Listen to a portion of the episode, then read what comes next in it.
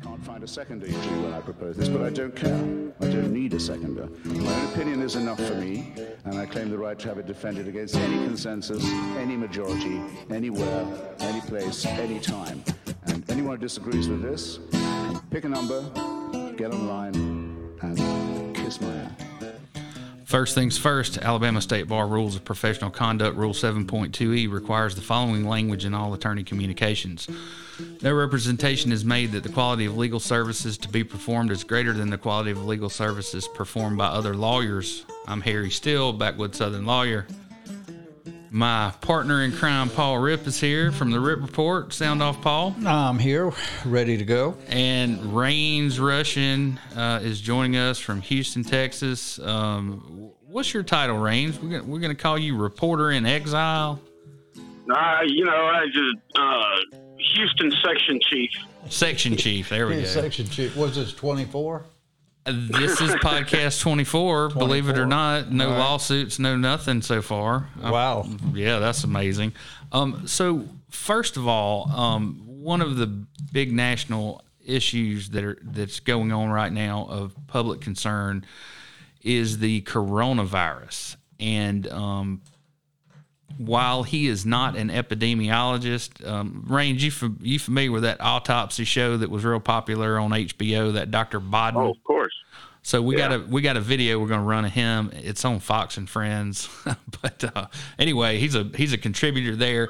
And while he's not an epidemiologist, he's a face that we know and someone that we all seem to trust collectively States for so some far, reason because of his celebrity. cases. So Right. let's uh, let's listen to him, and we'll come back and give you some comment.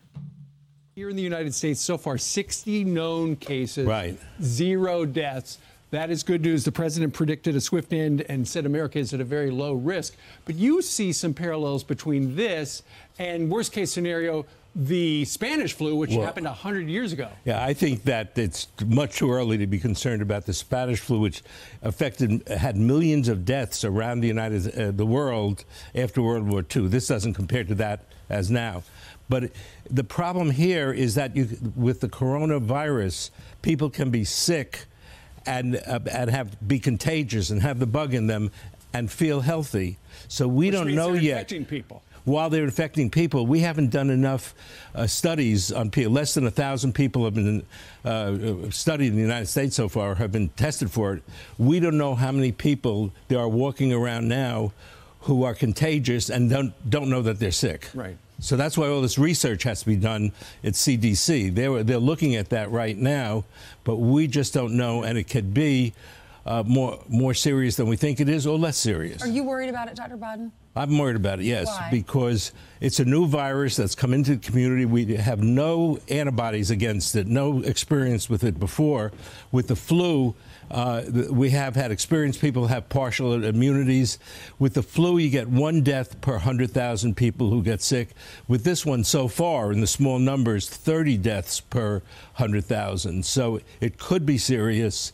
We have to do the biology and the science, and one of the problems with it. People coming across the border or coming on airplanes, they may look perfectly healthy. We don't know if they have the virus or not.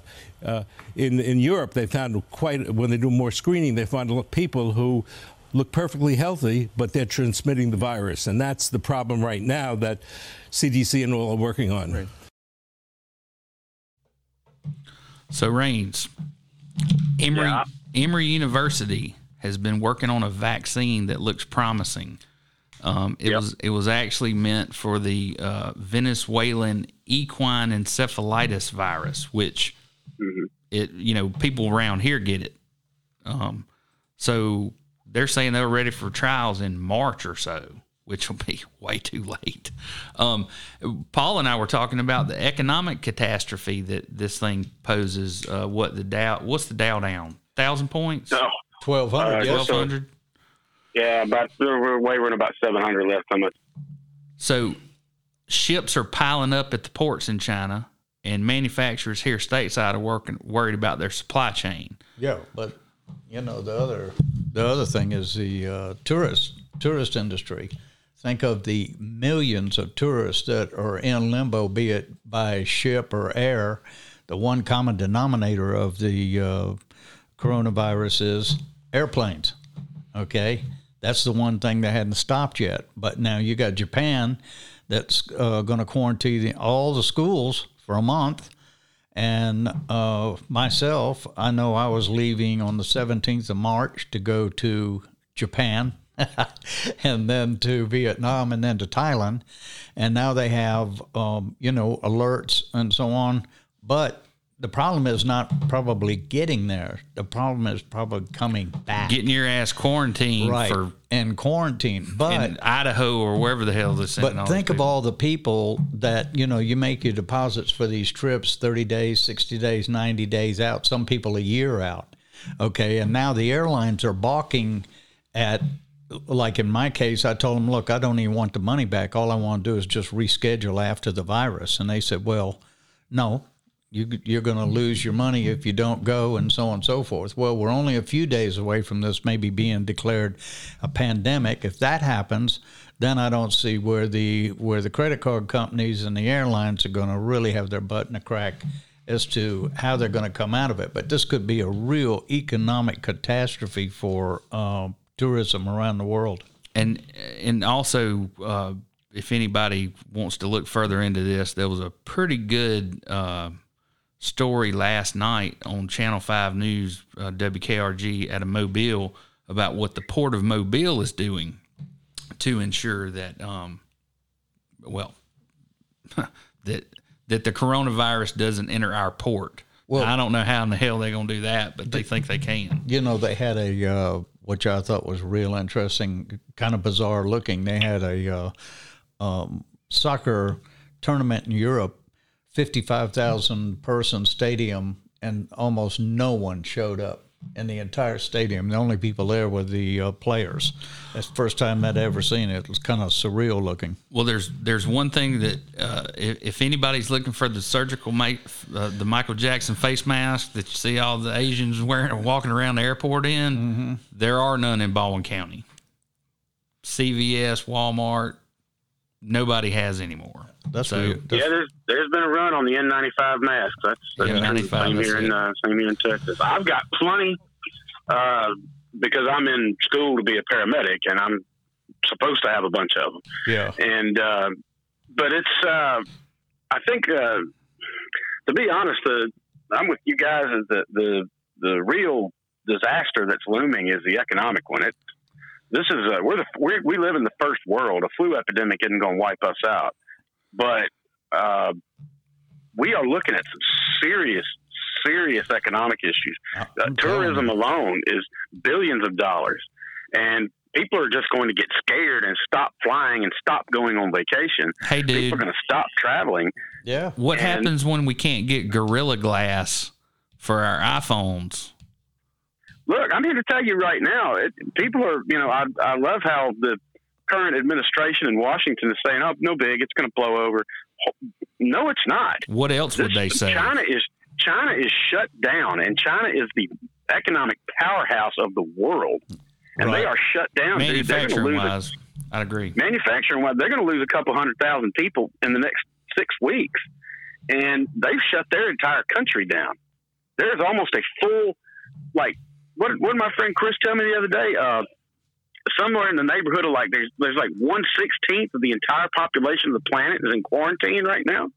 That is because they're in China and they're shut down. And if you don't think that that's going to have far-reaching economic implications, just wait until you can't go and get paper towels at Walmart. Right, and that's because why they're just not there. That's why you're seeing the market react the way it is and the market's tanking. This is going to be bigger than 2008. This All is going to so, plunge us into a recession. Well, let, so. well, let's just talk about that real quick. Uh, uh, petroleum industry, right?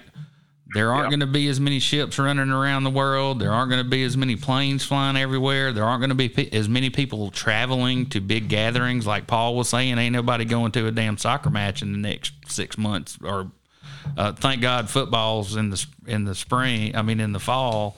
Um, but yeah, I, I, I, don't see it. Uh, I don't I don't see it shaking out well at all, especially economically. And you know what I think, Rains? I think that on the tourist end of it and the air flight and the uh, effects of it, I think we're not going to be told exactly what's going on right away. Because it's going to be so damn scary to them. They're not going to have a handle on it. And And, that, and I would I would agree. If you look back at, at what happened after what happened to the tourist industry after 9-11, people stopped flying for like six months, done. and it absolutely devastated the travel industry. yeah. I mean, they, I mean, try to find me a travel agency that was still in business in 2002. I flew to Salt Lake City September 20th, 2001. I mean, I was I was on one of the first flights when things got going again. But the you know the airplane thing is the uh, common denominator, and so you know you see them quarantine here, quarantine there. They all know that the airplane's the most uh, dangerous part. So that's what I'm looking for it- next is when they say, okay, we're going to shut down these air routes. Well, that and and it's like Dr. Baden said, the problem is people appear to be asymptomatic for two weeks. Right. So the hell they don't look sick, they don't have a fever. Mm-hmm. They're walking around giving it to everybody, and then lo and boom, they've got it. And, And- every, and- and, so does everybody else they came in contact And with. my my major concern was coming back, because coming back is where you would really get nailed. Now, if I, you know, if they held me up for three weeks in Asia and I was able to stay on the beach, that'd be okay. but if I had to be locked up with my soulmate for 14 days, I'm telling you, somebody'd be charged with murder. there wouldn't be a soulmate anymore, would it? no, man. That's worse than being trapped in the uh, elevator with range for eight hours. I'm gonna tell you something else. You be trapped in an elevator with me, you come out enlightened. I bet. These I people bet. around here pay for that. Is it, uh, is, is, it remind, is it like Shallow Hal when he got in the uh, elevator with the with the self help guru? I'd, I'd walk off with a totally Oh. different perspective on life. Your hands, Tony Robbins, His hands are so big. So, Tony Robbins.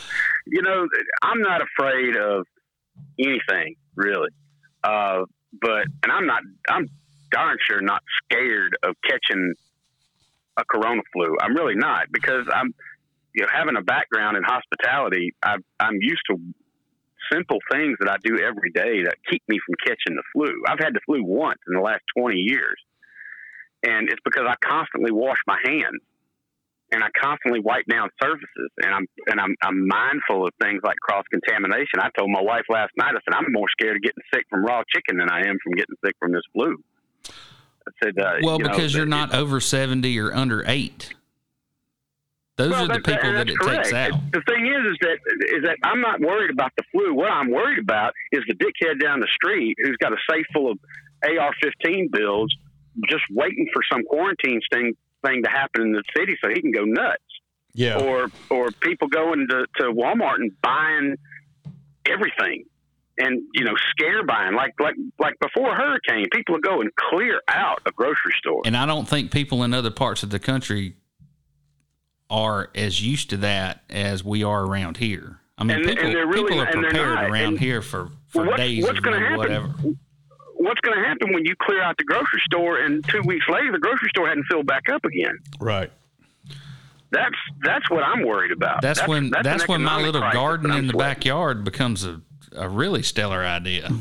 Right? Uh, you ought to come check my garden out in my backyard. If you like clover and oranges, you'd be in hog heaven. It's about knee high back there. That's when you start shooting those deer you're feeding. Paul wants to. He's obsessed with my deer. I got ten or twelve deer, a little herd of little deer that we Oh, feed in the backyard. I think they're gorgeous. they are pretty, um, and that's one of the great things about living in Baldwin County is we still have a little bit of that in some pockets. So I want to switch gears and talk about liberty again. And Rains, I'm glad you're here for this one. One of the uh, uh, concept of liberty under the Constitution and how it is the ultimate protection for individuals. Liberty is the right to exercise the rights enumerated by the Constitution or available under natural law. The Due Process Clause of the 14th Amendment declares that no state shall deprive any person of life, liberty, or property without due process of law. Um, I think that liberty also means the last time we talked about liberty and the, that concept being expanded to the control of your own labor markets. And this time, I want to talk about it meaning the control of your own data. So, when I gave the sheriff of Baldwin County my name, address, date of birth, and social security number, I did so that so that he could do a background check on me. Um, I applied for a concealed carry permit, um, and I expected that that information would be used to do a background check on me, and it would be maintained in the database in case I lost my permit, so that I could come get another one. Right? Mhm. Okay. Under House Bill 308, which I thought was real cute. Um, it's currently being proposed in the legislature. The information collected by the sheriffs of all counties will be sent to one central repository for data repository to create the Arrow system, A R O W. So let, let me tell you a little bit about what's going on on social media. So we have three bills in the legislature right now. House Bill 39 and House Bill 47 are both supported by the NRA.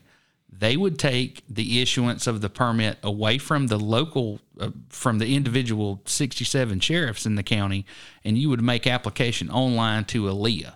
ALEA would issue your permit, and it could be a, and I think under one of these bills, it's a lifetime permit. I think it's House Bill 39 that makes it lifetime.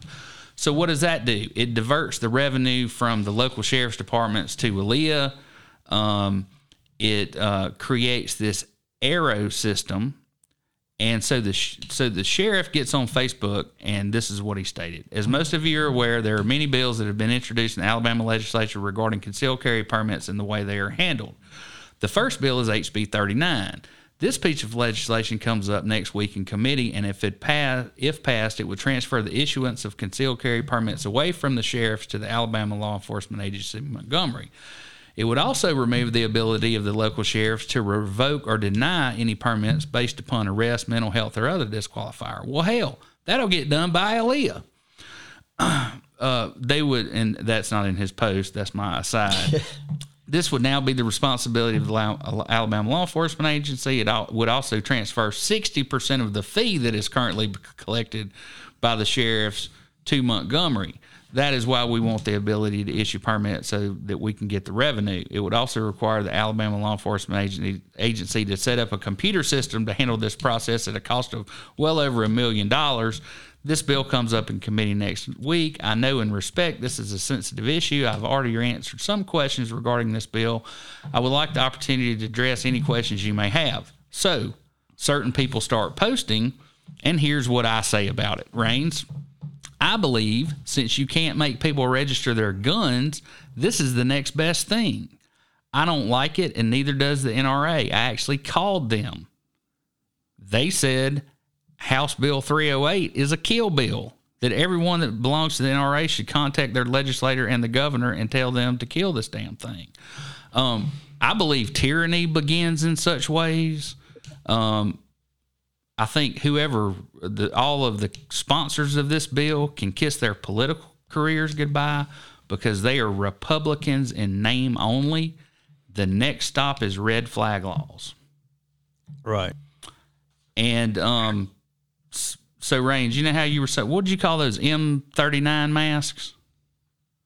For the N95. yeah. M95s for the coronavirus. So you can't get any of those.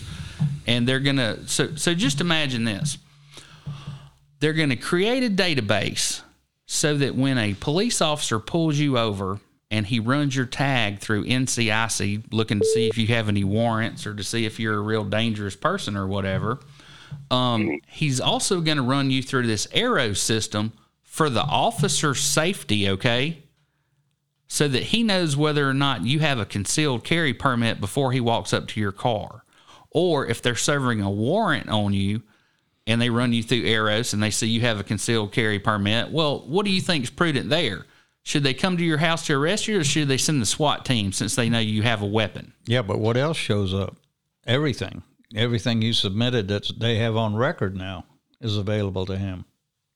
So, Rains, I wish you could see me. Everybody's wondering why I have this uh, goofy looking ascot thing around my neck, but it's actually uh, to protect me from the sheriff's department and the arrow system and also the coronavirus. And we're going to figure out how to. Uh, this thing's actually made out of, uh, you know, it's for fishing, so that you pull it up around your ears and your face or whatever. It's a neck gaiter.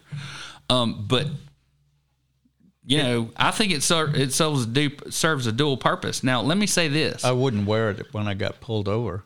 If the share if if the state of Alabama passes House Bill 308, I'm going to surrender my concealed carry permit and I'm going to dare them to put my information into some kind of damn database. Uh oh.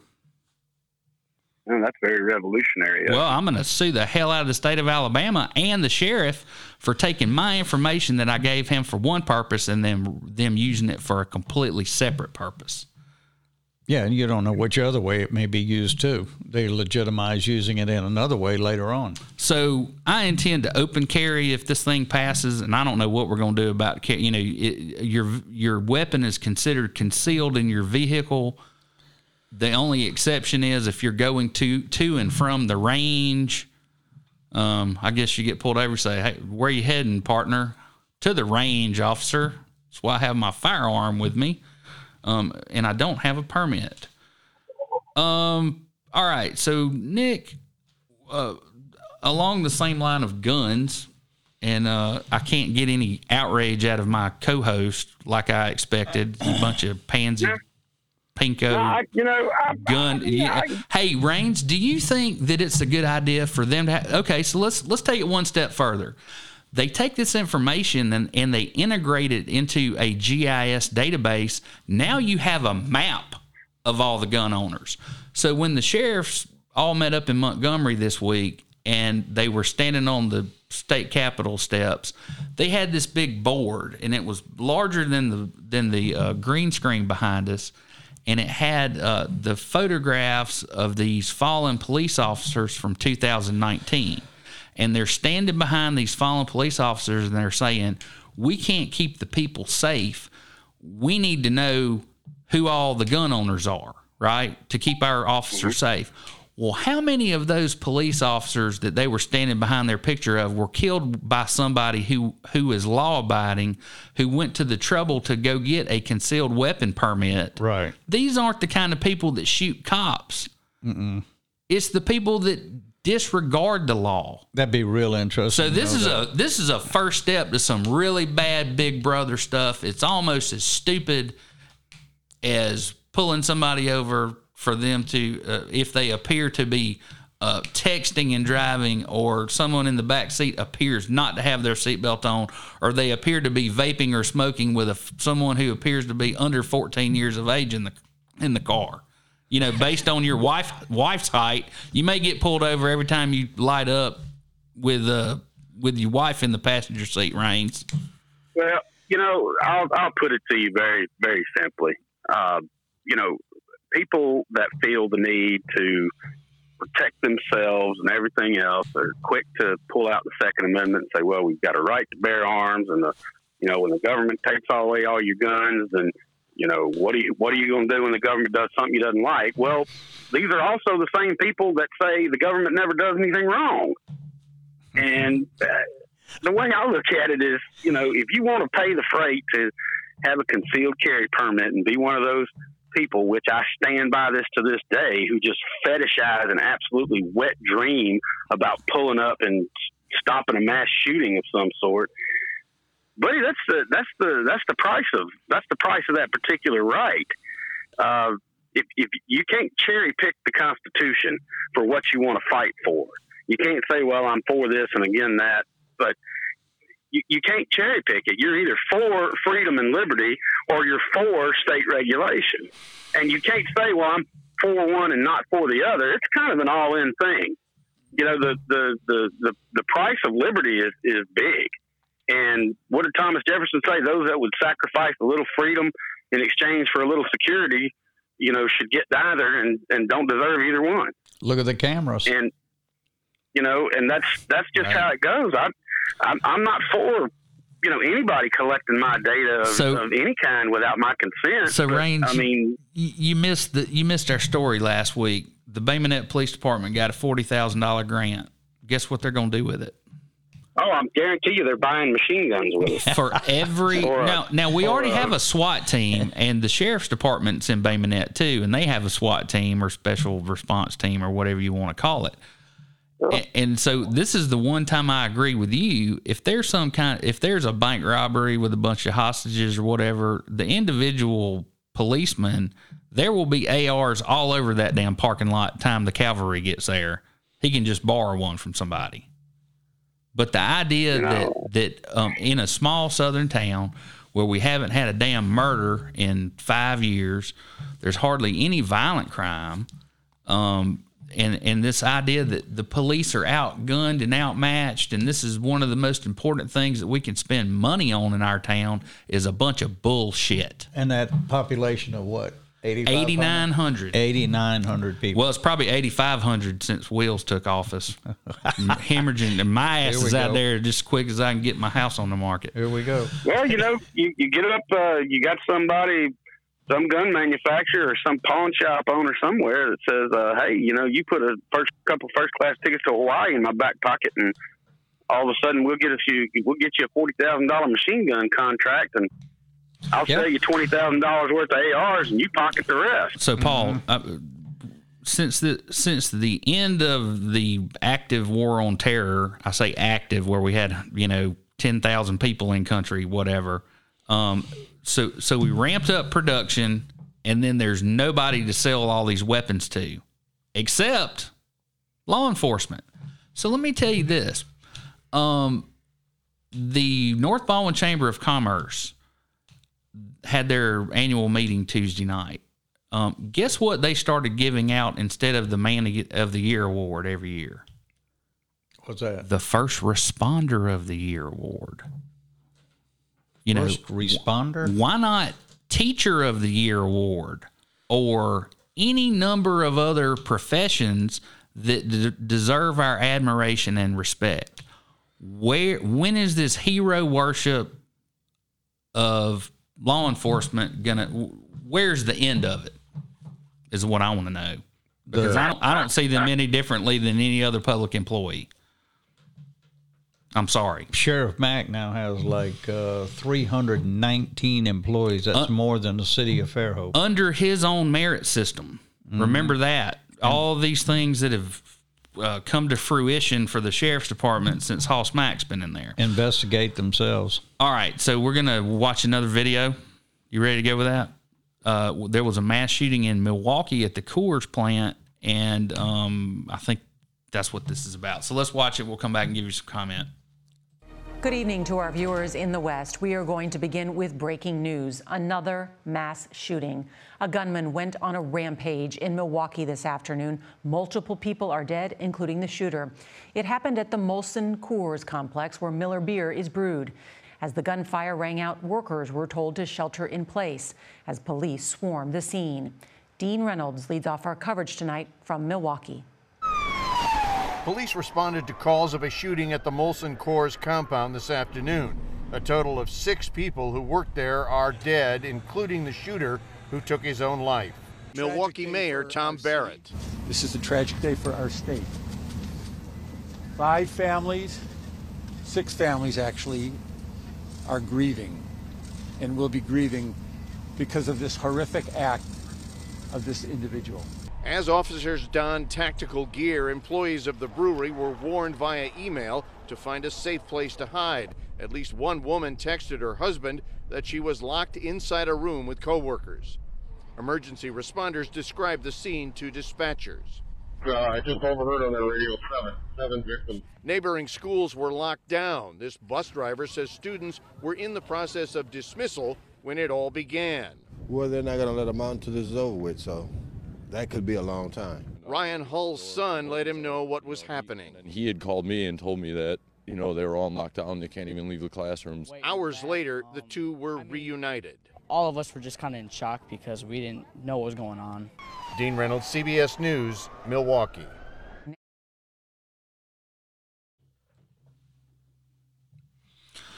All right. So um, we now know that it was a 51 year old African American gentleman who had a grudge with a coworker. Is that your understanding, Rains? Yep. Milwaukee, and we don't know. We don't know if he did it with a handgun or a long gun or a bazooka or a hammer. I think it was a handgun. It was it a handgun? I never heard. Yeah. All right, so um, another senseless tragedy. Um, what do you do? Rain Rains wants to regulate the sale of bullets, don't you? Are you? No, I, I want to. No, I'm one of the. I'm a. I'm a dram shop guy. I, I believe that the the person that sold who it. sells a firearm ought to be accountable for what they do. I live under that as a bartender. Why can't gun manufacturers do that? because because you got a terrible lobby, son. The bartenders need to Well- unite. All right. Yeah, well, we've been through that. That's a state issue. But I'm going to tell you right now, and all the law enforcement people I've ever met, and I'll just reinforce my whole wet dream theory. The top 10 things a law enforcement officer has never, ever said in their entire career. Number one or number two has got to be, gee, I'm really glad a civilian with a concealed carry permit and a bunch of guns showed up to help me solve this problem. So just keep that in mind. No rains. It's when there's a problem and the damn cops show up thir- three hours later or 30 days later and draw, and draw a chalk line around your ass. Well, I'm going to tell Yeah, you. Yeah, because there's there's so many murders and crimes and things that have been prevented in this country because somebody had a gun at the right place. Because somebody right might time. have had, because crap. somebody might have had a Bull gun. crap! It's a, it's not a diversion. It's a, it's about as it's about as effective a, a, a diversion to that sort of thing as the death penalty. Whatever. It's it's all fantasy crap. That Oh hell! I don't do. think I don't think we fry enough people. It- We need to bust that, break out Yellow Mama again, get her out of storage, and start frying people Yeah. with electricity again. Yeah, because that's proved to be a fantastic deterrent to major crimes all around the world. It absolutely is. It go, is. go see how many drug dealers there are. Where where do they kill drug dealers? Uh, uh, the Philippines. Philippines. Yeah, they hang those bastards. There ain't no drug dealers in the Philippines. Yeah, that's a that's a great affront. So to, uh, I, I want to talk about uh, what's going on. Uh, we have another bill coming up in the Alabama legislature, uh, Senate Bill 52, uh, related to municipal corporations, ordinances, issuance of summons and complaints. Okay, so now in Alabama, when you are arrested, uh, let's say it's uh, public intox, okay? Well, hell, that's a bad example because they might want to get you off the streets. Uh, nor, noise ordinance violations. Uh, you're familiar with those, Rains. I'm sure you've one. had. I'm sure you've had a few. That's so a when big one. so when they show up to to a noise complaint, they write you a a ticket, a citation, and that citation is also a summons to court, right? right. So, um, he- here's what uh, the this bill would do. It would amend section 1145 9.1 of the Code of Alabama 1975 to pro- provide that a municipality may authorize a law enforcement officer to issue issue a summons and complaint in lieu of custodial arrest for certain criminal offenses and in connection therewith would uh, have as its purpose or effect the requirement of a new or increased expenditure of local. Anyway, they can't they can't pass anything that creates a uh, an expenditure of um, in addition to an expenditure of local funds under Amendment six twenty one, which is if you're a lawyer in Alabama, there are almost a thousand constitutional amendments that you have to keep in mind. So anyway, uh, and hopefully I, I expect to have one of my uh, criminal attorney friends from Birmingham on here next time to talk about which uh, which misdemeanors. Um, obviously, domestic violence third, you would still be taken to jail because if you're arrested for that, there's a 24 hour hold. Um, I can imagine some other scenarios where we would want you to go to jail and have to bond out. But uh, the only thing I'll say about this is the bail bonds industry is against it, the lawyers are against it, and law enforcement's against it. So it's probably a damn good idea. Yep. That's what a, what a shocker. The people that stand to make money off incarceration are against the progressive bill that would allow law enforcement officers to say, you know what, I'm just going to write this person a ticket instead of having to put well, bracelets on them and haul them down the county. So, so Rains, this is another. Uh, a lot of people see this as a slippery slope into um, the courts allowing people to sign their own uh, recognizance bonds, even on felonies. And that's some, Just certainly for- something for that we don't. flat want. of places y'all are, there seems to be a lot of damn slippery slopes in Alabama. Anything progressive. Hey, it, it's a s- it's a slippery slope. I'm climbing from- a grease pole, dude. Yeah, trust let, me. Let me tell you, Rains, it's a slippery slope from Montgomery going north or south. Exactly. All right, so some somewhere up here behind us, we have a picture of me and Paul from, from uh, when we were up in Montgomery the other day, and um, while Paul was concerning himself with medical marijuana, I went over to the uh, the local government committee met that same day, and I can tell you, not one legislature legislator from Baldwin County um, thinks that that you, the people, are a threat because it's my understanding that the people of Baldwin County want Baldwin County Sewer Service regulated. There is no legislation afoot to do any of that. Um, so, Richard, you, uh, you and your folks down at Glen Lakes and some of these other uh, large uh, subdivisions that are dependent on Baldwin County Sewer Service, you need to let them know that uh, they should care and This- and someone should be drafting some legislation. And I'm not saying Baldwin County Sewer Service shouldn't be, and I I think they have to be a part of the solution. They have to come to the table, and we have to come up with something that makes sense. Um, but as of right now, there is no. Um, And this is an issue everybody's talking about. Has been for six months, eight months. We go into a legislative session, and there's not one single piece of legislation uh, from our leaders that uh, regulates the sewer. All right. one. So let's switch gears. All right. Let's talk about. Uh, I'll do this one, and this was in last this, the Lagniappe? beer me. Okay, well, let me say first before you get into that. Yeah. Everybody get their Lagniappe. This is the Road to Super Tuesday. Their new Lagniappe. It uh, very informative about Super Tuesday. Be sure and pick one up. Go ahead, Harry. All right. So this bill would allow beach towns three entertainment districts. So this is Taxman Elliott's bill. Um, originally, it was designed to allow uh, Orange Beach to have an additional entertainment district and understand what an entertainment district is. It's an area where um, the open container law is suspended. You can walk, you can go into a restaurant, you can get a beer, you can walk next door to a bar with that same beer in your hand, you can walk around the hangout or whatever. But for some reason, you can't d- drink a damn beer on the beach during spring break. No, that's not in the zone. Okay. That, so, but anyway, uh, this is one of those where, uh, you know, depending on the size of the city, you can have a, like Birmingham has five entertainment districts. And of course, they shut one down in 2012 after there was a big throwdown street fight. but anyway, uh, fare thee well, Elliott, and your ridiculous bill. The tax man cometh. The tax man cometh. All right, so let's talk about a politician that we seem to kind of like. Uh, there, the bridge, the lack of consensus. Paul, you want to talk about that one? Oh yeah, really. Uh, as most people know, uh, this is uh, uh, Lagniappe, uh, Gabe Times, lack of consensus plan. Baldwin County Commissioner withdraws support for new bridge funding uh, plan.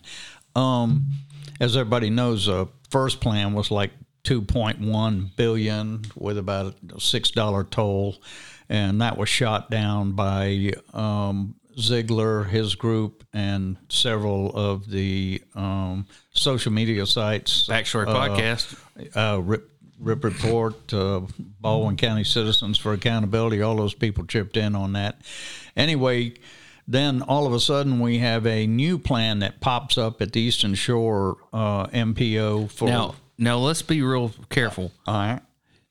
Whose brainchild was this new billion dollar bridge as opposed to a two billion dollar bridge? Well, that's that's what's kind of hard to put your finger on, but I think it came from the uh, proposed from the uh, Tea Party and Mr. Kevin Spriggs, who was totally against the um, uh, toll. However, he is for the toll on the Beach Express, but.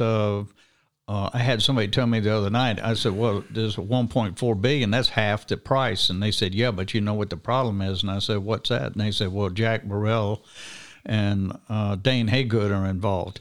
So there's and, and they're involved through the Eastern Shore MPO, correct Metropolitan but, Planning. But this isn't this this is not.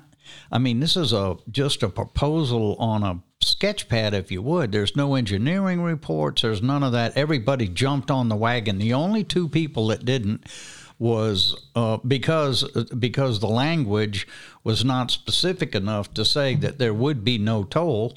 Uh, is uh, Billie Jo Underwood, the only person. Now I know that the mayor of Fairhope has uh, shared that same consensus with her, but that just it just goes to show you get to the county commission, you get to some of these um, city councils, and they're not really paying attention what's what's going on. You got one or two people pushing the project. I mean, it's got to be done and everything, but you can't just come up with this idea. Okay, well, we can do it for half, and we can do it this way. Uh, not going to work. That ain't going to fly. So I'm glad that. Uh, Commissioner uh, Billie Jo Underwood stood stood up to that thing, and uh, my suspect and she wants to see the language guaranteed no tolls, but I'm just suspicious of the um, individuals that are involved. I don't think that this is going to fly anywhere. To tell you the truth. Just an update. Uh, the McSherry criminal case still hasn't happened, and that, um, that's going on 18 months for a simple assault. And uh, Rains, you should be getting a T-shirt in the mail. Uh, we we had one made for you. Uh, join the conspiracy. Uh, Yeah. Prosecute violent offenders. Protect the First Amendment. Yep. I think that could go a long way. All right, so Paul, I'm looking for it. what you got next? What looming change? Oh, what do you want to talk about? Well, uh, the monuments bill Oh, was, hell. Uh, I think this is Kyle Whitmire. Monuments rewrite sails through the committee, and while that monument bill sailed through, an Open Records Act uh, died uh, or is pretty much dead on. Uh, Mr. Ward, Cam Ward was involved with. But I heard something interesting last night about the open records thing was that all of the city clerks in the state of Alabama were uh, opposed to this bill. Not that it would increase transparency, but they said that it had uh, two or three more layers that you had to go through to even have a FOIA request um, uh, honored. So, I mean, if I can go directly to the city council and trust me, I mean, to the city clerk and trust me, I, I do a lot of records requests. I'd much rather do that, but um, seems to be a lot of criticism about that one um, particular bill. It doesn't look like it's going anywhere, so we'll we'll just see. Got a motion to dismiss. That's uh, Orange Beach. Uh, this is by John Mullen. Uh, Orange Beach seeks relief from two property cases. One of those property cases is the um, uh, impact fee and how the fees are being used. That was Destin and Kim Williams that filed the first claim, and they felt like they were being overcharged by the uh, impact fees. And the city has uh, got a motion to dismiss. And then the other case, it's the turquoise case where uh, Orange Beach asked Larry Wire- Wireman to give up land and cash to secure the zoning to build a opulent towers. According to the initial filing, the city has not abided by the deed requirement on use of the parcels or spending of the cash he was required to pay. That, those parcels are still vacant. The suit was filed on January 4th in federal Southern District Court. Seeks to retake the two parcels of property, one on the beach and one on Cotton Bayou, as well as 400,000 that he paid uh, the city to collect it in impact in development fees. Orange Beach moved for dismissal on February 10th in that case, but Clark Pennington has yet to file its motion in response. According to court records, we'll stay up on that. I'm kind of curious what's going to happen on on uh, both of those cases. It is. So it is week eight of sixty days in the A and E series that's in the Etowah County Jail. Um, on another issue, the victim of the house party shooting back in December, Dominic Marshall, um, still no arrest in that case. You know, we've been keeping up with that. The- Right. The, house party where there were 300 people. Um, I want to double back real quick and talk about the monuments um, bill. Um, Rains the the there are several uh, Confederate monuments in um, public places in Birmingham. One of them in particular is in Linn Park, and um, majority African American city. And so they found it offensive. So they went out there and built a wooden box out of uh, eight foot sheets of plywood and uh, concealed it. So this new monument, and, and, of course, you know, you've been to New Orleans, all that stuff's gone. And if they could, they take right. Jackson out of Jackson Square because um, mm-hmm. he was an Indian killer, and and and many other deplorable things that uh, that seen through the uh, kaleidoscope of our current ethics don't he would be excluded from the conversation uh, from the Republican and Democratic parties. Do you agree? Uh, I think you gotta, uh, he, you know, when you look at people through through that perspective. So, well, the, um, the, so, you, so the, here, so here's what I'm, uh, and you guys can't see this, Paul. You can see it on the screen over here. Um, behind us is a what I consider to be a beautiful piece of art. It's the Confederate Memorial in Montgomery, and you can tell it was raining that day. It really doesn't look this this gray or or uh, or or uh, stained or patinaed, however you want to say it.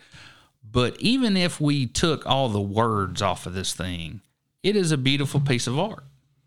Do you agree? I mean, I, I, think it's a, I think it's public art, whatever it stands for. There's also uh, uh, a uh, life size uh, marble uh, statue of our former Attorney General who was shot dead, and uh, Mr. Patter, Attorney General Patterson, who was murdered over vice in in Phenix City in the 1950s. Um, the father of gynecology was a doctor from Alabama.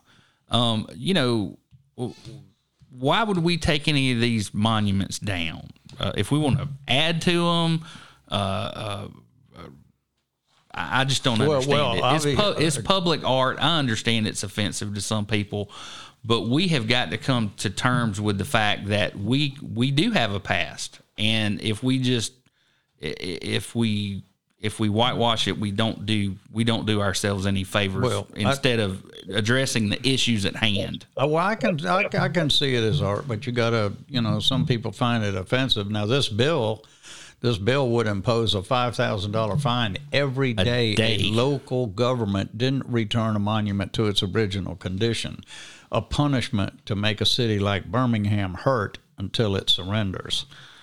All right, so let's take the Confederate Memorial down. Okay. And uh, let's put up our congressional candidates. Uh, where you want to get in that first? Heck yeah. Okay. Super Tuesday. How about this? Oh hell, I don't care. Oh man, yes. yeah. Let's back up. Yeah, yeah. Let's back up because I have a good bit of information on that. You tell what you know, and I'll follow up. All right, this is uh, again a Lagniappe article. It's been in the news too uh, suspicious circumstances, Water Board sends election complaint to the DA's office. This is Baldwin County by uh, John Mullen. Uh, Jack, this was the Orange Beach Authority, uh, Water Board Authority. Um, had a race, and Jack Ro- uh, Robinson was one of the three candidates. Uh, a lot of people might know him as Big Earl from Flora-Bama. If you missed that show, you got to go see it sometime. So Rains he wrote a book called P Word on a Pontoon Boat. Have you ever read it? It's a song. Oh, I, I know of it. oh, it's a song, it, not a book. A, a it's song. a song, yeah. It's a song, yeah. Yeah, it was like 2,200 ballots were cast, and most ever for a water board election ever. About 600 were considered tainted or of a different printing than the others. So, um, 16 or 1,600 or so he gave the board the option of throwing out the 600 or counting the remaining votes or sending the whole lot to the DA to investigate and hold a new election. Now, Robinson at first wanted to seek a spot on the uh, Orange Beach City Council, but a friend of his asked him not to run. He set his eyes then on the water board seat after hearing the authorities forgiveness policy. Now, this is something that involves everybody as a consumer issue. It's a forgiveness policy for undetected water leaks at your house. So, let's say you got your house up for sale, the toilet's running, the real estate agents aren't paying attention, and you get a thousand dollar bill. So, you know, the leak ran it up to a thousand. Well, if you are in Silverhill, the forgiveness policy would mean that for that thousand dollar bill, which was a mistake, you'd pay about three hundred and sixty dollars. In Orange Beach, you get hit for eight hundred bucks. And Robinson said if they would just fix two or three things, he wouldn't even run.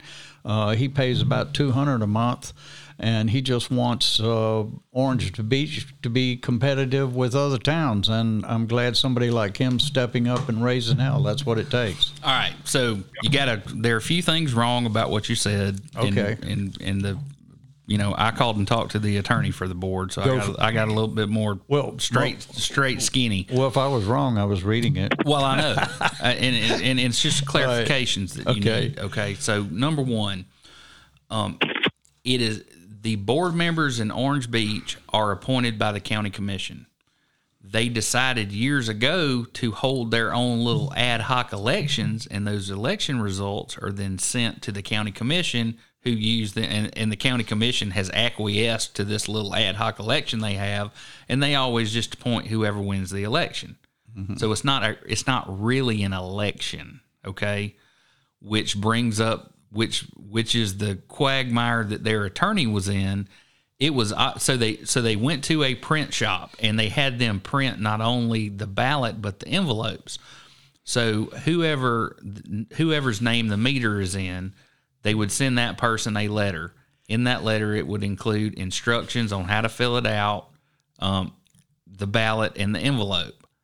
They were all printed on by a professional printer and these envelopes and, and ballots are easily identifiable by the the medium that it's printed on. Okay, mm-hmm. so when they go to look at the ballots, it's obvious that a whole lot of them are not like kind, and so that's where the crux comes in. So he turned it over to the DA's office. Now here's what I'm saying: they were trying to affect an election and while it may not be an elections law crime, it was certainly fraud because this is a position that is a paid position. You get that? Right. Okay. So so so that's what's going on down there and I think they've handled it as well as they could. But the real question is is who won the damn election because of the stuffed ballots? I think they need to open the damn things up and take a look. Well, we are known in Alabama for some funky election practices, I'll tell you that, especially Baldwin County. All right, so give me the congressional candidates, please, sir. All right, congressional can now. Uh, Lagniappe's got a fantastic uh, issue. You know, like I said, the road to Super Tuesday. So they're covering many different races. The um, let's go over a couple of others first before we come back to the uh, okay uh, congressional and the High Court. We got uh, Philip Hackle, Matt Fridy, and Jill Ganus running in that race. And let's see, in the Supreme Court, Alabama Criminal Appeals, Melvin Hastings, Beth Kellum, Will Smith, Cam Ward, Mary Windham. I kind of like Cam Ward on that one. So, did you know Mary Windham is a Bay Minette girl? Uh, did not. Her mother was our tax assessor here in Baldwin County, and she married Steve Windham, who famously whizzed in a jug. He was the president of the Senate. Right, and right. So, during a filibuster, so he wouldn't have to leave the podium, someone brought him. Yeah, I remember that. I remember that. And Cam Ward was named Autism uh, National Legislator, and I'm sure uh, the that Autism Award is for his work on. Uh, marijuana, on uh, le- uh, medical marijuana. Then we got the three top challengers for the Senate, which is going to be Bradley Byrne, and uh, well, you got Roy Moore running, Jeff Sessions, Tommy Tuberville, and um, I'm going to predict that Tommy Tuberville and Jeff Sessions will move into the um, runoff uh, that Roy Moore will ride off on his horse Sassy not to be seen again. and that'd be think, too damn much to ask for. And I think Bradley Byrne's is going to go back into practice, uh, private practice, but that's just yeah, me. Yeah, I don't know. Uh, well, we'll we'll see. Now, the one race that I find. Well, well, let's talk a little bit about the Senate race again. Okay. So, okay. Sessions is a definite no for me. Um, why in the hell would we elect somebody in their 70s to do anything? Bradley's kind of pushing that point, you know. Uh, uh, and I'm and I'm not just being an ageist or whatever, but um, but yeah, we need some new ideas. We need some we need some fresh ideas. Um, we certainly don't need somebody that was in the job for 25 years and uh, did a half-ass job. Quite frankly, Right. Uh, well, as far the, as I'm concerned. Well, my projections based on uh, just electability and knowing the people of Alabama, they seem to do the same thing over and over again, even if it's wrong. So that's why I'm predicting that it may go that way. Right. But, you know, there's still a lot of people around here who like an old family name like Byrne. Yeah, they've been they've been in this county for a couple hundred years. Well, no, that's what I'm saying. Yeah, but uh, as opposed to Tommy Tuberville, where the hell's he from? Arkansas, coached in Mississippi. Oh. He, I mean, he's got a real pulse on Alabama. One right? of his well, one of the critics uh, things, that, critical things they're saying is that uh, his residence is actually Florida. But he, oh hell, son! But no need to worry about that. It's Alabama. so anyway, uh, but the, the the race I find most interesting uh, uh, is the seat uh, Bradley's vacating, the first congressional district. You got five Republicans, three uh, Democrats running for that seat, and that's the one that. Uh, I think has the most interesting statistics it started out uh, with, uh, for instance, Jerry Carl had 12% in July of last year, and Bill Hightower, the catalyst candidate, had 34%. And by February, Mr. Carl had upset that by 29% to 21%. I guess it's getting out that uh, Hightower's the catalyst candidate. So, hey, Paul. Yeah let me see your little Bill Hightower flower oh, flyer. Oh, oh, yeah. Well, we can bring that up. So, too. so, and, and, this is what I, I want everybody to see. What on this flyer tells you anything about his policy position on anything except for maybe, maybe it tells me that he's probably pro pro life, anti abortion, but uh, it's it's a dude reading the Bible. It and in it's, a it's in, in, a in a Paul Rip uh, sleeveless vest. well, it's you know it's a dumbed down campaign. You know, you're you're running on I'm nothing the, so but your Christian faith. That's I mean, what about all of the problems that we got? That's what gets me, you know. But uh, the uh, catalyst people run campaigns that way, get off the facts and try to uh, hope that they're on your sleeves that they are a good Christian. You know, the one thing I can tell you in Alabama people is we do not have a Jesus problem. Okay, we don't have a Jesus problem, but the the last race, the last race in 2018, there was uh, now the first congressional district covers Escambia, Monroe, Baldwin, Mobile, and part of Clarke. So it's a pretty large area. We had a total of 242,000 votes last time, 89,000 being Democrat. 153,000 being Republican, and I'm sorry, I cannot tell you the uh, Baldwin County number out of that, but I would think it'd be 20, 25,000. So it's going to be interesting to look at uh, facts and figures as to how this race comes out. Uh, on the Democratic side, uh, Kiani Gardner uh, is the one that uh, I think is running a little bit ahead of everybody. Gardner is a scientist and a former community college professor with a PhD in cellular biology. We don't we don't want them none of them smart women up there in the in the state house, man. Come on. You, you dang right. Keep them out of Montgomery. Right, and Democrats also James Averhart, uh, who's a Mobile native and retired. I mean, her mama didn't teach her how to cook. What the hell she need to go get an advanced degree like that for? Mr. Averhart's a retired U.S. Marine, Semper Fi, and Rick Collins of Mobile, who's a real estate broker. Those are the three running on the Democratic side. Well, those people should have saved their damn money. Well, now There ain't you know, no way. eh, here's the what- Democrats gonna win the first That- Alabama. Well, maybe, but this is what Ms. Ms. Gardner says. If we keep allowing the message to persist that the district is so hopelessly red that the Democrat doesn't stand a chance, we're not giving people much of a reason to step out and go vote, whether or not we win. And I do intend to win. We're showing that Republicans don't get to own this seat. It belongs to the district, and there are people here who are willing to put up a fight for it. So you have to respect that, even at overwhelming odds. You know that what where she's going with it, but um, uh, I I really like uh, um, John Castorani. Cast I always get John's last name. So I want to say one thing about Democrats before you get off that subject. all right.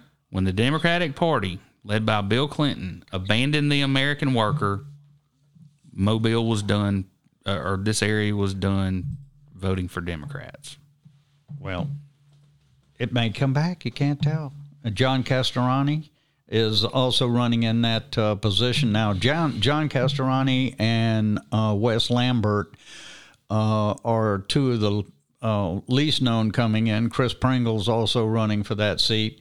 So you got four choices other than the uh, Catalyst candidate. So please try to stay away from. Um, Hightower, if you can. Castorani said that I'm not going to base my campaign on attacking socialists or gun grabbers because we live in Alabama. Socialism isn't coming here. Nobody is going to take away our guns. I like John. I and, too. Uh, I think one of the criticisms of him that I uh, heard after a couple of forums was that uh, he's too honest. So I think he can live with that reputation. Yeah, you you honest son of a bitch. We're tired of hearing all that foolishness. Right. We don't want to hear anything out like, you know, what would be the right thing to do. But uh, anyway, that's the race to look at. Well, And, I'll uh, tell you. I mean, as far as my preferences, uh-huh. Carl or Castoroni, Castorani. Castorani. Yeah. One of those two guys. Well, it's going to be interesting to see how um, John and Wes do because, and, and Pringle too. It, this is a five way race. Have you Uh, seen that damn wall commercial? He's literally sitting there with a trowel in his hand, building a block wall in his ad. Who's that now? Pringle. Oh, He's got. Some, I don't know who's running his campaign. Those are the cheesiest damn ads. I was like, get. What's going to be interesting to see how the five votes split up, and then the other thing to watch is uh, the two that are in the runoff. It's going to be interesting to see how the three endorse who they endorse of the two that are running off. So you can be sure next week we'll be going all all over that. Uh, one other thing, uh, the is the Does anybody want the people that are going to vote for Roy Moore to give them their votes? I don't know. Roy's Roy's leaving on the horse. I'm telling you, Sassy. You know, you, you can't vote for somebody when the horse doesn't like you. You know, I mean, his own horse doesn't like him. Anyway, the there's also a uh, uh, an amendment that we're going to be voting on for the abolishment of the state auditor. All right, so let's talk about that for a second. Yeah, That's It's not. It's not going to get rid of our current auditor. It would. The position would sunset when he leaves office. Mhm. Do you understand that? Well, yeah, I did. And do you also understand that he can't run for that office again anyway? Well, that's pretty much doomed the office, isn't it? Well, I don't know. Maybe maybe we'll get somebody in there that's interested in being the state auditor and not in, interjecting themselves into every damn little political squabble in the state of Alabama. Well, now one- I do appreciate him coming down here and getting involved in this bridge thing. Right. But uh, I can guarantee you the uh, the Calhoun County Commission doesn't appreciate it when he shows up to, to bitch about a road that is somebody that he knows lives on or whatever. Pick a Right. topic. Right. Pick a topic outside of the scope of the state auditor's job. and you will find our state auditor involved. Uh, he does kind of go beyond the bounds of his office, that's for sure. And so, what I'm saying is, it has nothing to do with him in particular. It's an archaic position. The examiners of public accounts keep up with all the money and track the inventory. ADECA uh, tracks the uh, non uh, law enforcement inventory, including cars and all that kind of stuff. Anyway, I'm well familiar with the system that the state of Alabama has, and we don't necessarily need an auditor. Okay, well, then what about the other one, which is Amendment 1? And that is uh, the election of a school board or the appointment of a school board. There's a good I've already argument. I've already weighed in on that. Mm-hmm. We do not want the governor to have the ability to hire and fire the entirety of the school board based on one election. We want those school board members to be elected people, and I understand that there's some pros and cons, but it's still a damn democracy until the sheriffs get their way. Yeah. That's a fact. All right. So I have a video that I want to play, and it's about the. Uh, I really don't much care, except I, I'm sure that some people out there do. Uh, in the presidential race, of course, uh, we're going to have, un, un, unless the coronavirus turns out to be a real, and, and they really screw it up, um, I think the, the Republican nominee is going to be uh, President Trump. And um, Super Tuesday is a big day for the Democrats. Big day. Um, and it's my understanding that Biden must win South Carolina if he intends to And- continue. And big. He's got to win it by Absolutely. double digits. So let's watch this little video. When we come back, uh, I want to hear from you, Rains. I know you keep your ear to the ground on the Democrats. Go for it. I want to get your take on the two hours of television you witnessed tonight. The first thing is, I watched the debate in Jibu and they watch it. I'm watching this debate through the lens of a South Carolina Democrat. If I do that, Joe Biden won that debate. He, he was relevant. He kept coming back to his time with Obama, who was very popular among South Carolina Democrats. He, was up against the wall. He's, he's got to win Saturday. And I thought it, he, had the, he had the kind of best debate. I, I was really surprised that the coronavirus thing didn't come up until Bloomberg brought it up at an hour seven. And in the question, but more discussion Israeli-Palestinian conflict than we had. This is you talk about a kitchen table issue. It's a clear and present I- I, mean, people have lost five percent. Uh, uh, of the thing they're scared to death about, the, the, the Trump administration has no idea of what they're doing. And I, I just thought this was a chance to, to really be more relevant about what people are thinking, and what, what people are talking about in this race. Bernie Sanders, this is the first time he's really gotten roughed up a little bit, and he didn't like it. I think that sort of she made a. He looked like he had a cold. It was just something. Uh, he wasn't terrible. Uh, don't get me wrong. I'm not. Calm down, Bertie Rose. but he, he was not. He was just. He was just a little off. He just wasn't quite himself, and he, they, they came at him a And couple he got ways. booed for the first time in a forum like this. Yeah, That and- counts. That hurts. And, you know, Mayor Pete, he, he did well. I mean, I don't, I don't know if he gets lost in the in the background. And I think Bloomberg, I, he, I was surprised. He was better than I thought he could be. I'm not. He wasn't like John F. Kennedy, but he was better than I thought he'd be. And what about Warren? What about Klobuchar? Warren gives you the impression that she'd rather beat Bloomberg than win herself. Okay, I mean, that, the, and she is really a talented uh, person, but she, she did, she did probably need a little more finesse. She she really hit Bloomberg hard on the on the question of non-disclosures. Uh, she kept going back to that, and I don't I don't think she did that well. I mean, Klobuchar and Steyer both did very well. The question is, is anybody going to remember it? So, Rains, that was James Carville. Mm-hmm. And uh, Raging Cajun. The Raging Cajun. Uh, so, so let me think. Let me go back to this. So, Carville was the campaign manager for Clinton, ninety two. Bill Clinton, yeah. Yeah, yeah. Smart guy. He claims that Biden won the last debate, and that if Biden doesn't doesn't win South Carolina big, he's he's done, and it's going to be Bernie Trump. November. Well, it's um, I, I would agree to a certain degree. I, I can say that if Biden doesn't win the South Carolina primary, he, he's finished. He'll he'll he'll stay in as an also ran for another couple of weeks, and then he'll or another couple of days, and then he'll bow out. Uh, as far as who win the debate, I mean that's like that last debate was just a good God, what a dumpster fire that was. Screaming match. Saying that anybody, yeah, saying that anybody won that is just, you know, it's like, you know, you, you, you won a gold medal at the Special Olympics. Right. I, You know, congratulations. I don't think I'd want to know. be the winner.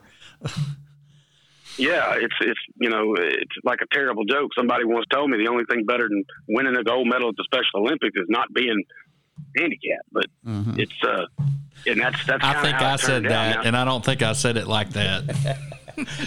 Well, it's uh, you know, the, right now the Democratic Party is in such a incredibly bad shape that they are basically, and I, and I like Bernie Sanders. I really support uh, Medicare for all. I really, really do. And I think that's a, it should be a basic human right that you have access to health care in this country. And I, I, I can't really get my head around why anybody would oppose it. We're the, we're the only country in the Western Hemisphere without it.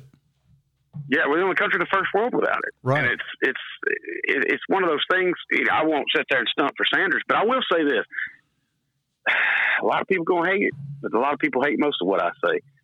Sanders is just the is the is the blue Trump at this point. All right, that's what I want to talk Uh, to you about. I want to jump in on this. Oh boy, here we go. Do you ever? So everyone's familiar with Cambridge University and Oxford University in England, correct? Right. So, mm-hmm. are you familiar with the Oxford Union, which is like a, a public forum for debate? Yeah. Okay, so the Yeah, I Ox, so the Oxford Union will have certain people, and they will they will hold debate forums. Sometimes students are involved. Sometimes people are asked to come participate in debates. Um, recently, they had a question and answer with Conan O'Brien, is what got it on my radar. But um, Anthony Scaramucci, do you remember the Mooch? Oh yeah, Okay, he was the he. So Harvard Law. He goes to work for I don't know one of the one of the big trading firms on Wall Street. Creates his own, you know. Uh, I think he was on Fox and Friends, and when Trump was running, he's like, "Ah, ain't nobody gonna vote for that guy." And then he becomes the communications director. So, you know, Trump fired him after ten days, or or supposedly the new Shorter chief of than that, staff did. it? It- no, it was. I think it was eleven days actually. No, let's not let's not days, discount yeah. the guy. But you know, he, that's what eleven days is considered a mooch as a, a mooch. form There of you go. measurement. You know? So um, so the mooch is on there, and he said one of the most intelligent things. You know, when you hear something that you know is true, but you just didn't put it all together for yourself. Um, that was his position.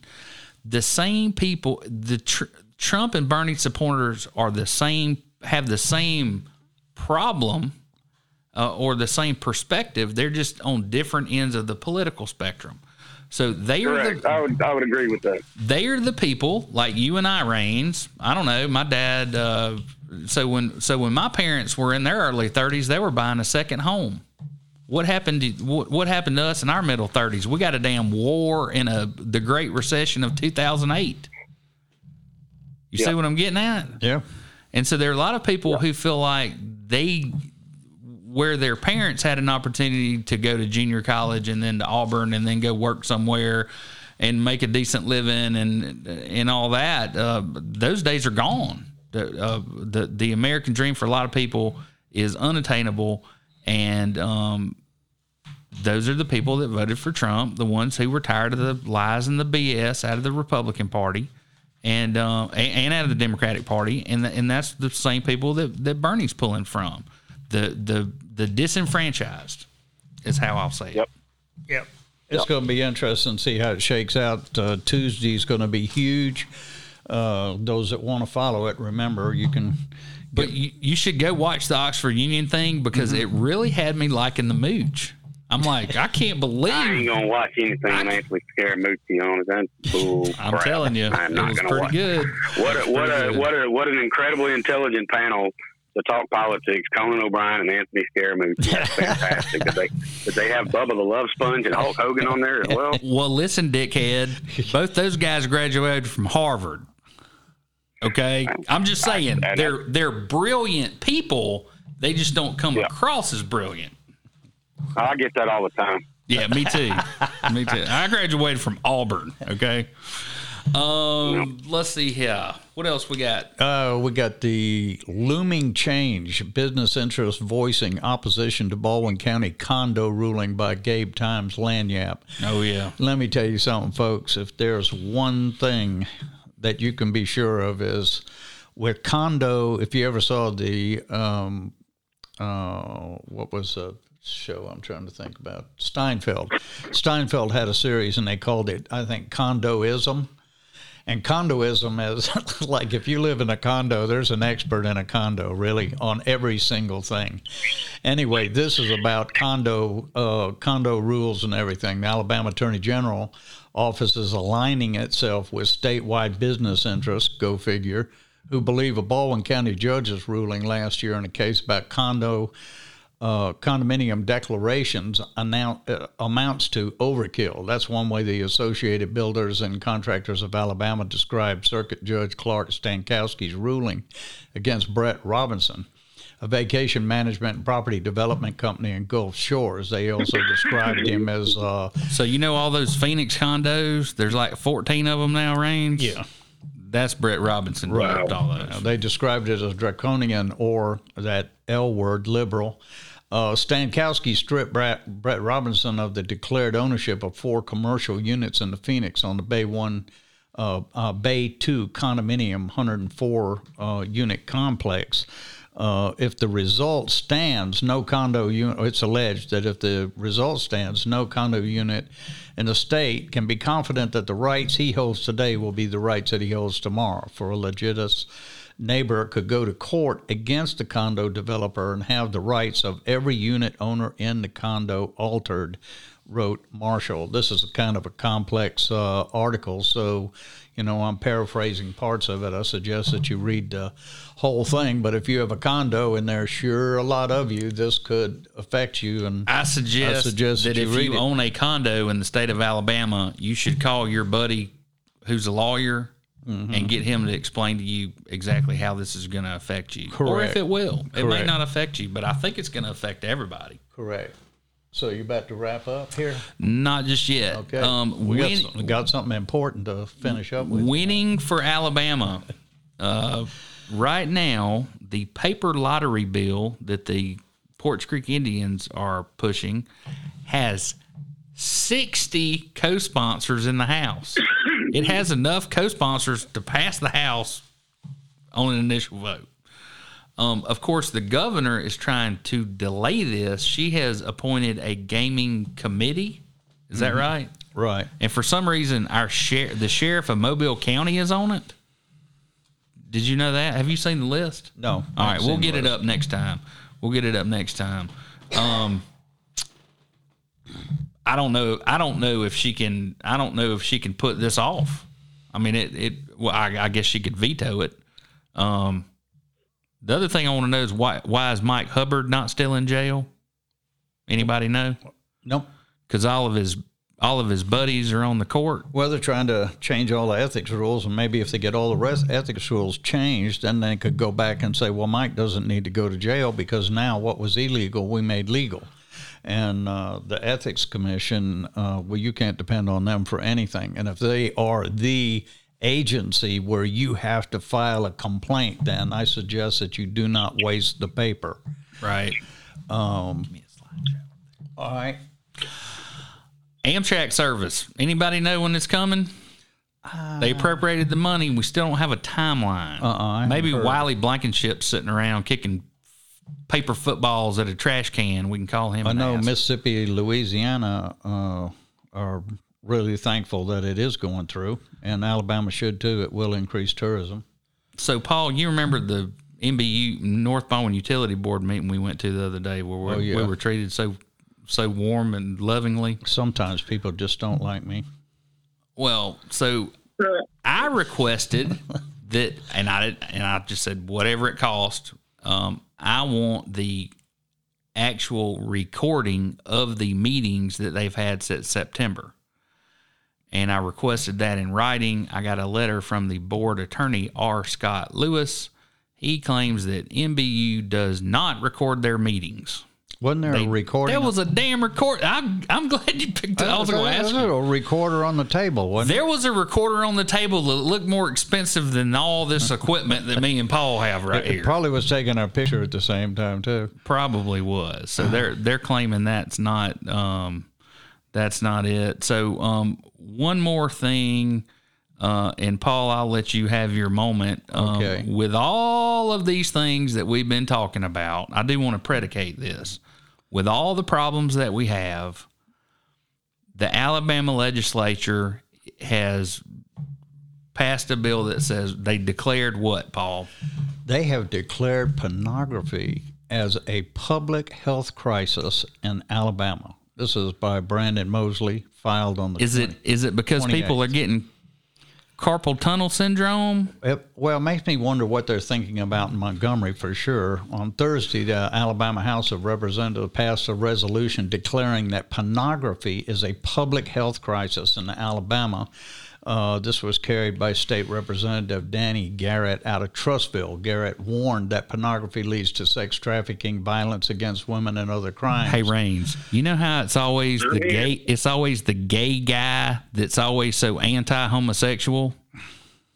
homosexual? what do you want to bet this guy's got the finest collection of pornography in the world on his computer? Well, no, he said that when he Very was likely. Yeah, he said when he was young, it was Playboy and other magazines, and now it's online and activity seeking out young people to look at it. However, State Representative Laura Hall, Democrat from Huntsville, opposed the resolution, saying that it was a total waste of time and questioning if it really constitutes a public health crisis.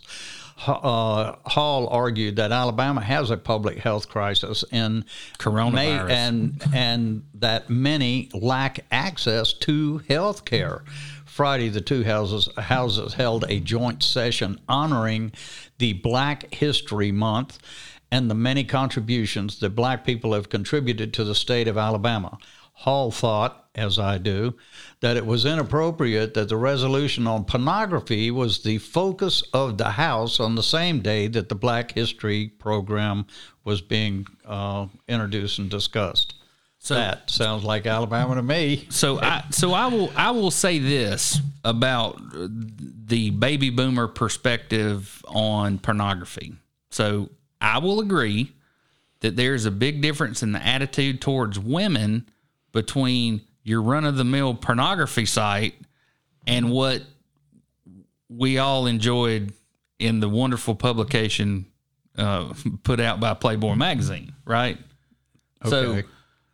a- And what I'll say about it is, um, if, if you're learning about sex from online pornography, you're not learning anything because, uh, especially not about how a woman wants to be treated, or uh, I don't know if you've watched any of that stuff, but uh, it's uh, Well, this is the. It was supported by the Alabama Eagle Forum, and uh, I'd be real interested to. I'm gonna be looking that up when when I get back to the house as to who they are. But I, I think you know the thing that bugs me is that look at the problems that we have. And this is the issue. This is what they're taking time up legislatively to do. It's it's it's nothing short of embarrassing, really. Stand up no comment, right? Rains? Wave the good. Stand up there and wave the good book, and everybody with an IQ below sixty is going to vote for you, whether they like you or not. I tell you what, Rains. My dad had the first Alabama Consumer Association in Alabama. He started it in I think '76, somewhere around there.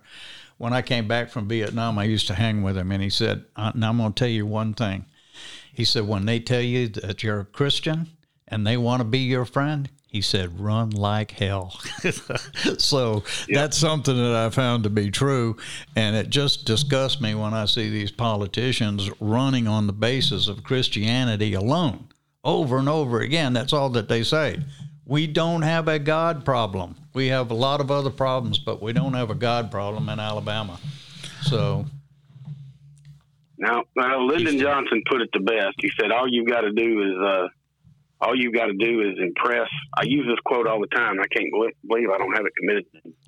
Better, but uh, he said, "All you've got to do is impress the top ten, the top ten percent of your most intelligent, and the lower twenty percent of the least intelligent, and you'll never have to run for reelection." right, that's true. And that's the truth. That's the true. absolute truth. All right, so Rains, we're gonna we're gonna play a video, and um, I want you to tell us what you know about it. So go ahead and start running it, and we're gonna talk over it.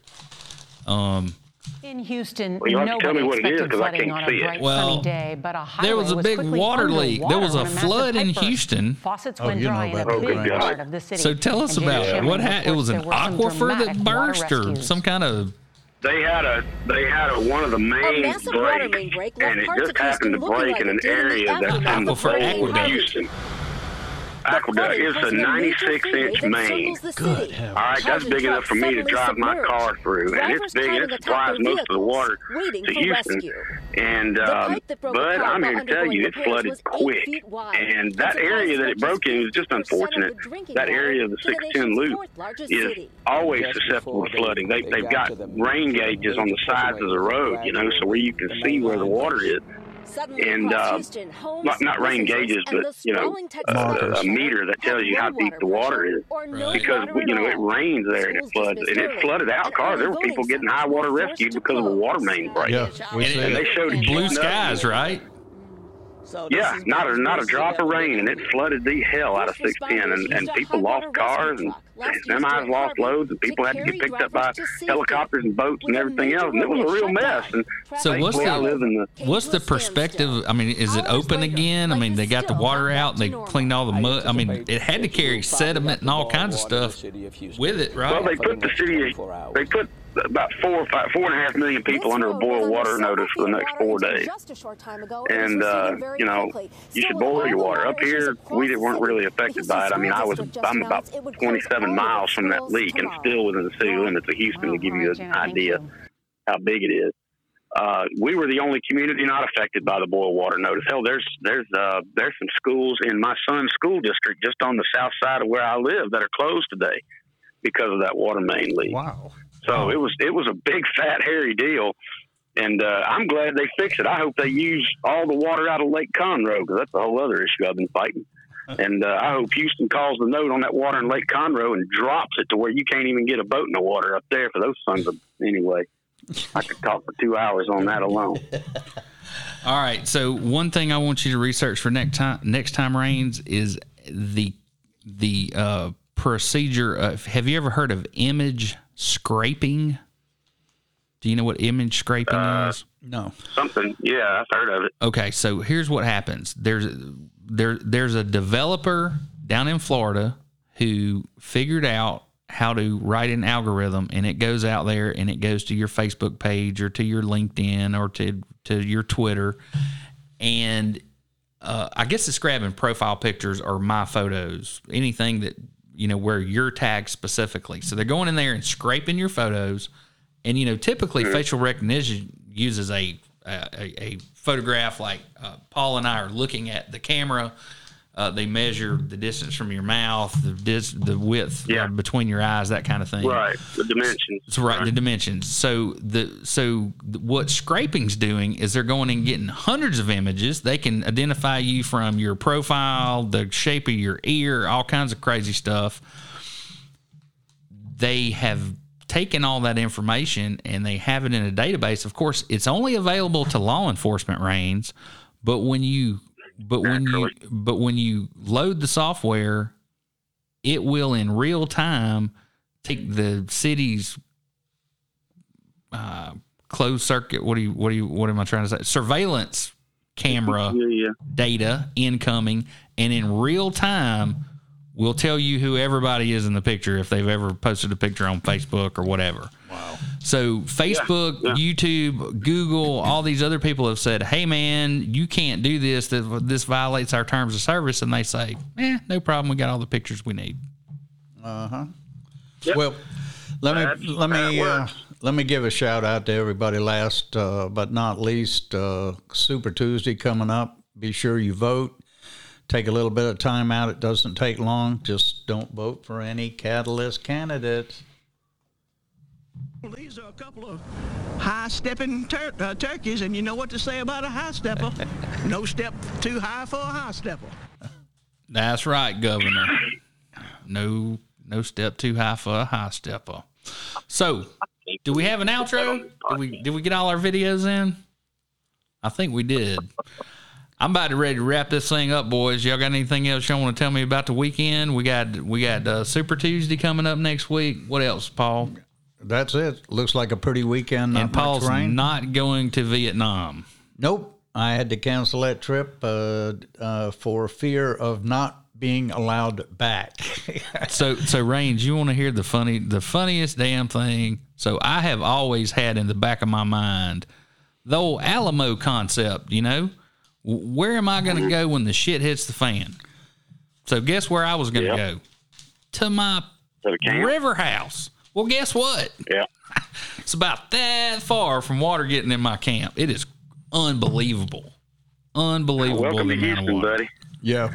Yeah, I've been in Houston. I've seen Houston flood twice.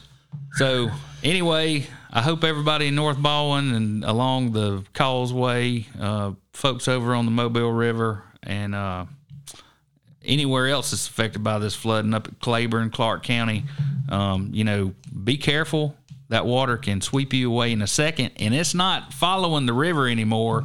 The whole damn delta is one big river headed due south. You can't see the road, don't drive on it. Heck no, especially That's don't right. drive on it. I, I was thinking more about Turn being around, in your don't boat. drown. That's Yeah. we live by that here in Houston. Turn around, don't drown. And uh, everybody, go get you a bandana. We'll we'll figure out some way to uh, uh, to to to make it where the pathogens can't get into it. Um, I'm thinking about uh, looking on Life Hack or something like that on YouTube. If I come up with something just- innovative, I'll share it with you. Just don't be wearing the bandana if you're stopped by the police. Suggestion.